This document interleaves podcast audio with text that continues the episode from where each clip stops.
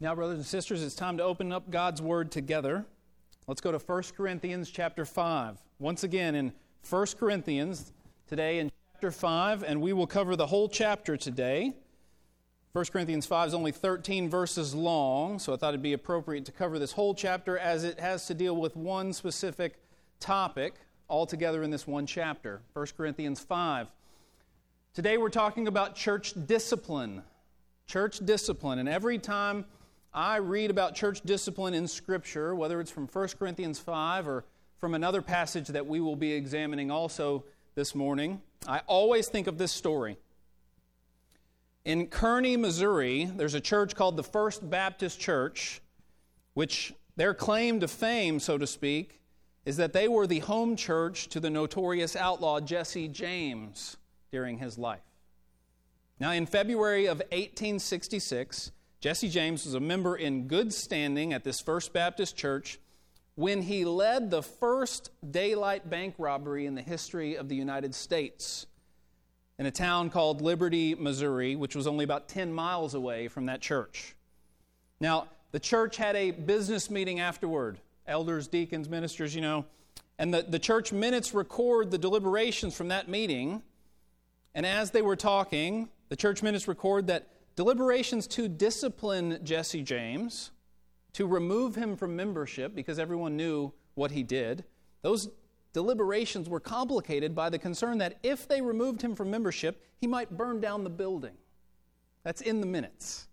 Now, everyone in the community knew that Jesse James was staying at his mother's farm. And his mother was actually a Sunday school teacher at the time.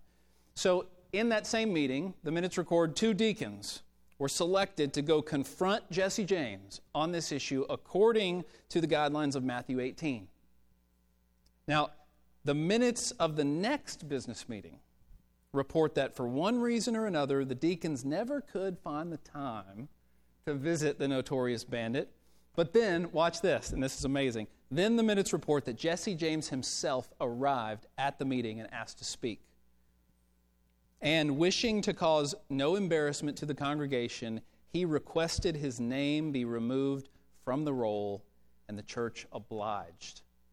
Now, you might say Jesse James didn't understand many things about following Jesus, but he did understand church discipline and church membership. Now, that's a humorous, lighthearted story here, but as we come to 1 Corinthians 5, you'll see that it's a heavy text. This is weighty. This is not a topic that we take lightly. Indeed, this is a very serious issue, especially as it pertains to this situation that Paul's going to be talking about here in our chapter. So let's read it together. 1 Corinthians 5, I'll start in verse 1. I'm reading down to verse 13. Paul writes, It is actually reported that there is sexual immorality among you, and of a kind that is not tolerated even among pagans, for a man has his father's wife and you are arrogant. Ought you not rather to mourn? Let him who has done this be removed from among you. For though absent in body, I am present in spirit, and as if present, I have already pronounced judgment on the one who has did such a thing. When you are assembled in the name of the Lord Jesus, and my spirit is present with the power of our Lord Jesus, you are to deliver this man to Satan for the destruction of the flesh, so that his spirit may be saved in the day of the Lord.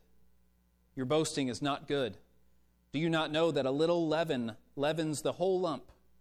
Cleanse out the old leaven, that you may be a new lump, as you really are unleavened. For Christ, our Passover lamb, has been sacrificed. Let us therefore celebrate the festival not with the old leaven, the leaven of malice and evil, but with the unleavened bread of sincerity and truth. I wrote to you in my letter not to associate with sexually immoral people, not at all meaning the sexually immoral of this world, or the greedy and swindlers or idolaters, since then you would need to go out of the world. But now I am writing to you not to associate with anyone who bears the name of brother if he is guilty of sexual immorality or greed, or is an idolater, reviler, drunkard, or swindler. Not even to eat with such a one. For what have I to do with judging outsiders? Is it not those inside the church whom you are to judge? God judges those outside. Purge the evil person from among you. Okay, so let's go back over what's happening here in this situation for a moment. There is a man in the Corinthian church living in scandalous sin that everyone knows about, and the Corinthians are apparently doing nothing about it. Paul says they are arrogant when they should be mourning. He's living in this scandalous sin, and Paul tells them when they are assembled together, they are to remove the man from among them. To remove this man from their church. Now, the big question I think that comes up when we read a text like this, especially with the way that we understand church today, is how could a church ever remove someone? How could a church ever do this? I mean, think about it. The church, of all places in the world, is supposed to be the one place where everyone is welcome, the one place where no one is turned away, right? The church is supposed to be the one place where we do not make people leave because of who they are, because they're not like us, or because they don't fit in, right? The church is the one place that's not supposed to be a clique, where we put people out of our group because they're different. So, how could a church ever remove someone? Well, it's important for us to note this morning, as Paul talks about it here, and as we see this throughout the Bible, this is not banning someone from attending a worship service. Here at Columbia Christian and in many other churches, we want anybody to come to our worship services. If someone is living in blatant sin that's obviously displeasing to the Lord, we want them to come. We want them to attend our worship services. We want them to sit here and hear the word, right? Faith comes by hearing, and hearing by the word of Christ. We want everybody, anybody, to be here in these worship services. We will never turn someone away from wanting to come to a worship service unless they're, they're threatening to physically harm someone, right? And so it's not about banning someone from attending a worship service. This is not a church hiring bouncers and forcibly removing someone from the church building. What it is, is removing someone from membership. Removing someone from church membership. And to, to talk about church discipline, we need to take a step back first and think about what is church membership because it doesn't make sense. This whole text doesn't make sense if you don't have a biblical understanding of church membership. Now look down at verses 12 and 13 with me. Do you notice how Paul says there are outsiders and insiders? There are those outside the church and there are those inside the church. There's an actual line of demarcation to where you can tell who is in and who is out. Right? This is not clique-ish. This is not like, oh, you're in the in crowd or you're not in the in crowd. No, this is a line of membership, church membership, to where we know who our members are the church leadership knows who we are responsible for caring for spiritually, and we know those who are not church members. And there's a difference there. Later in 1 Corinthians, Lord willing, we'll come to, to this in a later sermon uh, on this series, but 1 Corinthians 12, verse 27, Paul says, Now you are the body of Christ and individually members of it. And through places like that, and places like Hebrews 13, we know that church membership, according to the Bible, is when we voluntarily submit ourselves to a local body of Christ and to their elders and their pastors. We open ourselves up for spiritual care and accountability. And we commit ourselves to the body. So when, when you become a member here, not only are you submitting to the authority of the elders here at this church, these particular elders, but you're committing yourself to this particular body of Christ not just the body of Christ in general all over the world, but you're saying, These are my brothers and sisters. These are the ones I'm responsible to help and to care for, spiritually and physically, and they are responsible to help and care for me, right? This is church membership. It's a voluntary covenant that we're entering into with one another. The church leadership committing to spiritually care for you, and then all of us as members, voluntarily opening ourselves up to that care and to the accountability of the leadership, helping us follow Jesus. The shepherds of the church are holding us accountable and helping us follow Jesus. And so a church cannot spiritually care for someone who is living in unrepentant sin. What do I mean by that? Unrepentant. Well, repenting means forsaking, changing, turning around, right? We repent of our sins. None of us is perfect. None of us lives a life where we never sin, but we repent of those sins. We don't want to sin. We don't embrace it. We don't love it. We don't cherish it. We're trying to walk away from sin. We're trying to rid our lives of sin. And so the church cannot spiritually care for someone who is living in unrepentant sin. Spiritual care means helping someone follow Jesus.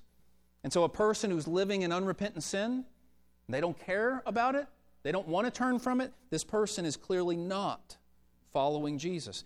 A base requirement for following Christ and for having fellowship with one another and other believers is repentance. Repentance. Now, I want you to see from our text, look at verses 6 and 7. In verses 6 and 7, we see that the health and the purity of the entire body is at stake when something like this is going on. The health and the purity of the entire body is at stake here. Verse 6, he says, Your boasting is not good. Do you not know that a little leaven leavens the whole lump? Right? He's talking about yeast and a lump of dough here. Right? If you're cooking unleavened bread, later he's going to mention the Passover. Jews at the Passover had to eat unleavened bread. That was God's instructions to them. Bread made without yeast. Well, if you, you've got a lump of dough and you want to make unleavened bread, if any yeast gets in that dough, even in just a little corner, it's going to infect the whole thing. The whole lump of dough gets infected with yeast. And so you better cut that out and remove it, or it's going to infect the whole thing. And so Paul says, Do you not know that a little leaven leavens the whole lump? Verse 7 Cleanse out the old leaven, that you may be a new lump, as you really are unleavened. And then he mentions Christ, our Passover lamb. Think about this. What if I had brain cancer? And then I just said to myself, well, it's only in my brain. It's not going to affect the rest of my body. It's just going to affect my brain, so I'm just going to leave it alone. I'm Just going to be fine with that because the rest of my body will be fine. Well, that would be extremely foolish, right? Because that brain cancer is going to spread. It's going to eventually affect the rest of my body. It makes no sense to make peace with it and leave it there, right? I've got to do the hard work of getting rid of that. I've got to submit to brain surgery to get that cancer out. Otherwise, it will affect my entire body and eventually kill me. You don't make peace with cancer and let it stay. And in the same way, we don't make peace with this kind of sin in the church. This is something the church must do out of love for the body as a whole. There will be times when a church must put someone out of their membership out of love for the entire body as a whole. We hope this never has to happen. We hope it never comes to this, but it might. And the Lord has been gracious enough to give us a blueprint for what this looks like in Scripture if indeed a church does go through this. Remember Jesus' words in the Sermon on the Mount? If your right hand causes you to sin, what do you do?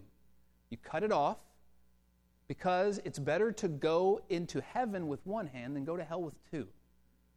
Well, if I'm going to lose my right hand, what just happened to me? My hand has been dis what? Dismembered. Dismembered. And just in the same way as a member of our body can be taken off, the church is a body, the body of Christ, and there are times when the church must remove a member from that body for the sake of the purity and the holiness of the church as a whole. You see, the church, every church, is an outpost of God's kingdom here on earth. The church is an outpost of God's kingdom here on earth. You might call it an embassy. You know how in a foreign land, if, if there's a U.S. embassy in another country, if you can make it to that U.S. embassy, you're technically on U.S. soil right there, right? That's the, the way the rules of embassies work. And the laws of the United States apply within that embassy right there, even though they don't apply anywhere else. And that embassy and the ambassadors there are required to put off an air of this is the United States. They're, they're required to show people what the United States is, to be a reflection of the United States in that foreign land. And in the same way, the church is an embassy of God's kingdom here on earth. And so we must reflect God and Jesus and the Holy Spirit here on earth. And the Corinthian church, Paul says, by, by doing nothing about this sin, is making a statement that they're okay with it. They're not reflecting the holiness and the purity of God to the rest of the world. The church is an embassy. And so, brothers and sisters, you want to be a part of a church that would be willing to remove someone from their membership. You want to be part of a church like that. Why? Because a church like that is a church that cares about its members, that cares enough about its members to be in their business spiritually, that cares enough to, about its members to know what's going on, and that has a standard of holiness and purity that they're not willing to compromise on. You don't want a church. You don't want a church that will just always tell you everything is fine. You don't want a church where you can come and sit in the pews and leave and all the while be living in sin and no one knows about it or no one cares. You don't want a church like that. That's not love. That's not care. You don't want a church that will tolerate scandalous, unrepentant sin, and you don't want a church that has no standard of holiness. You want a church that will speak the truth to you in love. That's what you want. Jesus, in the book of Revelation, speaks to seven different churches and tells them different things that they need to be thinking about. And to the church at Thyatira in Revelation chapter 2, he says this.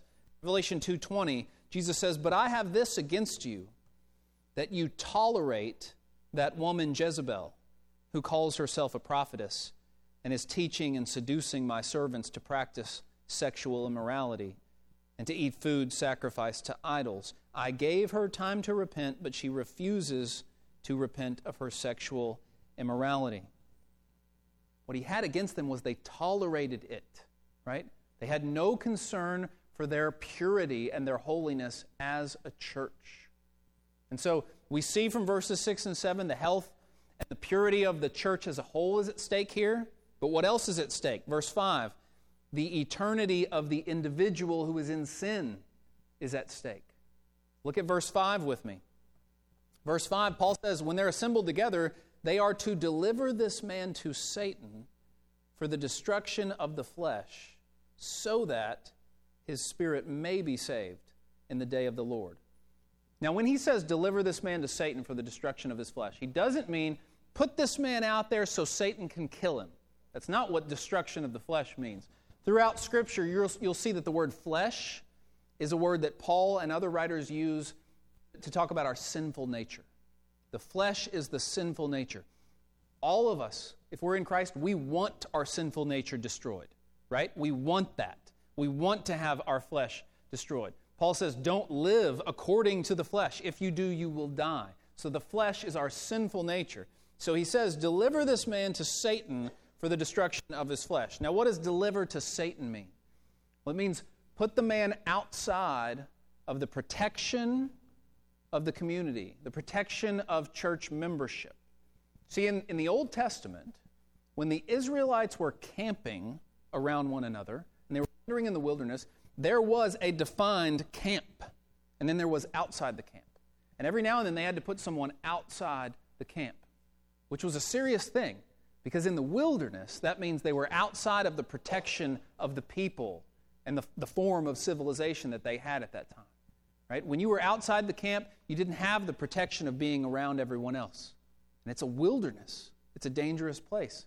And in the same way, we sometimes might have to put someone outside of the spiritual protection, of the fellowship, of membership in the church. Deliver this man to Satan for the destruction of his flesh. But what's the ultimate goal here? Verse 5 See the ultimate goal, so that his spirit may be saved in the day of the Lord.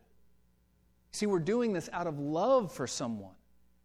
We hope it never comes to this, right? We hope it never comes to this that we would have to put someone out of church membership. But if we do so, we do so with tears. We do so because we love that person, and ultimately we want to see them saved. And God's word tells us that if you do this, there's a possibility that this could lead them to a conviction of their sin, a repentance and a return and a restoration, and eventually having their soul saved. I think if you read on in 2 Corinthians, you'll see in chapter 2 that this man actually was restored. that he was put out of fellowship and then welcomed back in at a later time when he was repentant. It worked. But this is the idea it's love for this person, it's concern for their eternity. Right? You don't want a, a church that will let you live in sin or not even know that you're living in sin and you just go about your day all the while comfortably on your way to hell. You don't want a church like that. You want a church that cares enough about you to confront and speak the truth in love. If there really is a final judgment and someone is living in unrepentant sin, what kind of church would fail to warn that person and confront them? Now, it's really important when we talk about church discipline for us also to see Jesus' words on this subject. And they come in Matthew chapter 18. Now, these are going to be up on the screen behind me. If you'd like to turn in your own copy of Scripture, you can, but you don't have to. They'll be right up here. But Jesus speaks about church discipline in Matthew chapter 18, starting in verse 15. So follow along as I read Jesus' words about this. Jesus gives us a couple of other details that we don't see in this particular context in 1 Corinthians 5. Jesus says, If your brother sins against you, go and tell him his fault between you and him alone. If he listens to you, you've gained your brother.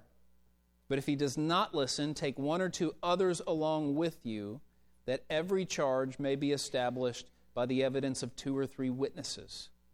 If he refuses to listen to them, tell it to the church. And if he refuses to listen to even the church, let him be to you as a Gentile and a tax collector. So Jesus outlines this step by step process. Now, there's a difference here in what Jesus is talking about and this situation here in 1 Corinthians 5. Because in 1 Corinthians 5, the whole church already knows what's going on. The whole church already knows it. So they don't have to bring it in front of the church. The problem is the church wasn't doing anything about it, wasn't saying anything about it. But with Jesus, notice where he starts. He starts, if your brother sins against you, you go and, and you confront him one on one. Church, that's our, that's our calling as church members to love one another enough to speak the truth in love. If your brother or sister sins against you, you don't go talk about them behind their back. You don't go to somebody else and gossip about what happened to you and how you were wronged and how horrible they are. No, you go to them. And you love them enough and you have enough t- integrity and courage to sit down across from them and to say, You've wronged me. You've hurt me what can we do about this? We, we have the responsibility to do that. And we also see, as Jesus takes us through this step by step process, sometimes you might go to someone and you might say, You've wronged me. And then after the conversation, you might realize, Wait a second, it's not what I thought. Right? It, maybe I'm the one who's in the wrong. Maybe I've misinterpreted something. Maybe I've been overly sensitive. Right? And so, even after you go one on one, he says, Bring one or two others along with you because maybe those other two won't agree with you. Or after those other two come along, maybe everyone will be in agreement. Yes, this person is in sin and not repenting, refusing to repent. And we hope it never comes to this. But after one or two others come along, if they still refuse to listen to them, Jesus says, You tell it to the church. We never want this to happen. We never want to get to the point to where we have to tell someone's unrepentant sin to the entire church and then let the church have an opportunity, everybody in the church, to go to them. But listen to this. Jesus says this, Matthew 18, he says it right after his teaching of a good shepherd, how the good shepherd leaves the 99 sheep who are right there with him to go get the one who's wandering off. Right? This is trying to bring back someone who is wandering away from the Lord. Everybody in the church should want that. This is not, you don't fit in here, so let's kick you out. This is not, nobody gets along with you. Your personality is not what we like around here, so let's make sure you're out of the church. It's not like that. It's love, it's care, it's concern. You see someone walking away from the Lord, and because you love them, because we've committed to loving one another in church membership, we're going to go after that person. We're going to try to bring them back because their soul is at stake here. And unfortunately, there might be a time where you tell it to the church, the church confronts, they still don't listen, and then you have to put them out of the church. Jesus says, Let them be to you as a Gentile and a tax collector. We don't ever want it to come to this, but we're so thankful that God has given us blueprints in Scripture to show us what this looks like if indeed we have this happen. Church, it is our responsibility to love one another enough to confront each other when one of us is clearly in sin. This is part of what it means to be the body of Christ. We go after one another when one of us starts straying from the Lord. If I start living in sin, I hope you love me enough to confront me, to tell me about it, and to come after me. We hope it never comes to the point to where it has to be brought before the church, but if it gets to that point, it's already clear someone is willingly walking away from Christ. Now, listen, we would never put someone out of membership for something that might or might not be sin. This is not like, hey, hey, I think you're a selfish person, so we're going to put you out of the church. No, it's, it's not that. It's something that everyone recognizes is blatant, unrepentant sin. And we would never put someone out of membership who is repenting of sin and struggling with it. Right? This is unrepentant sin. They're not struggling with it, they don't want to struggle. It only gets to this point when someone who calls themselves a Christian, who is a member of the church, is clearly in sin and has been confronted numerous times and then continues to refuse to repent and forsake that sin. And at that point, the church is essentially saying this person is willingly walking away from Christ. And the last thing that we can do for them is to do what Paul says to put them out so that maybe maybe they will be brought back to repentance and maybe the act of putting them out will, will shock them into being convicted of their sin, and maybe their soul will be saved in the day of our Lord. Jesus and Paul say it is our duty to remove such a person from among us with the hopes that this action will one day lead them to repentance. This is a hard word, church.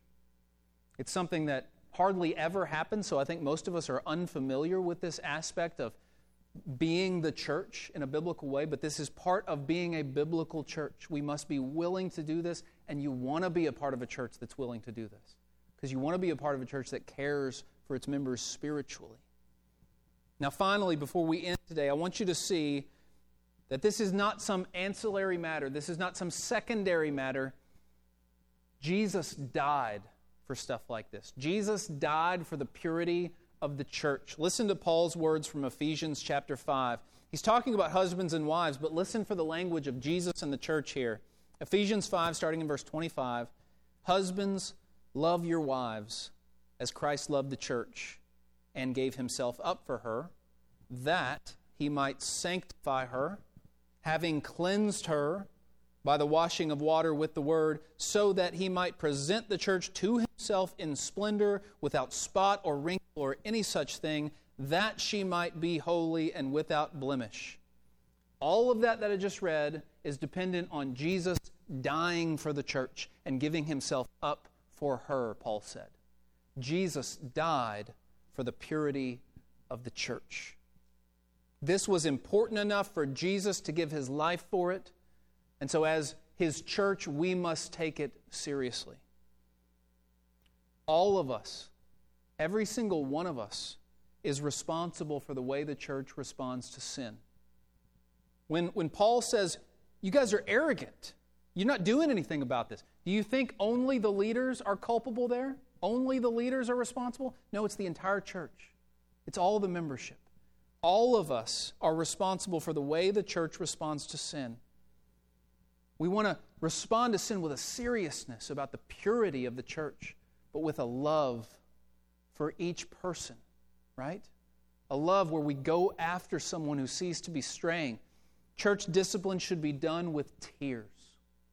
It should be done with tears. If we ever reach the point to where we have to remove someone from membership, we should have tears.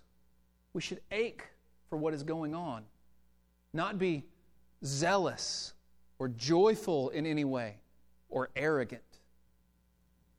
Each one of us has a responsibility to love our brothers and sisters enough to speak the truth in love. And each one of us also has the responsibility to walk with Christ, to repent of our sins, to live pure and holy lives as part of the body and bride of Christ. Each one of us is responsible for this this morning. Here in just a moment, we're going to have a time of silent prayer. During this time of silent prayer each week, we ask that you respond to the word of the Lord, to whatever He's put on your heart. And so we're going to give you time to pray silently right now in response to what you just heard. After a few moments of that, we'll come back and then we'll have a time of public response where anyone who wants to respond to this publicly in a public way can. But before that, let's give just a few minutes for private prayer and private response to whatever God's laying on your heart.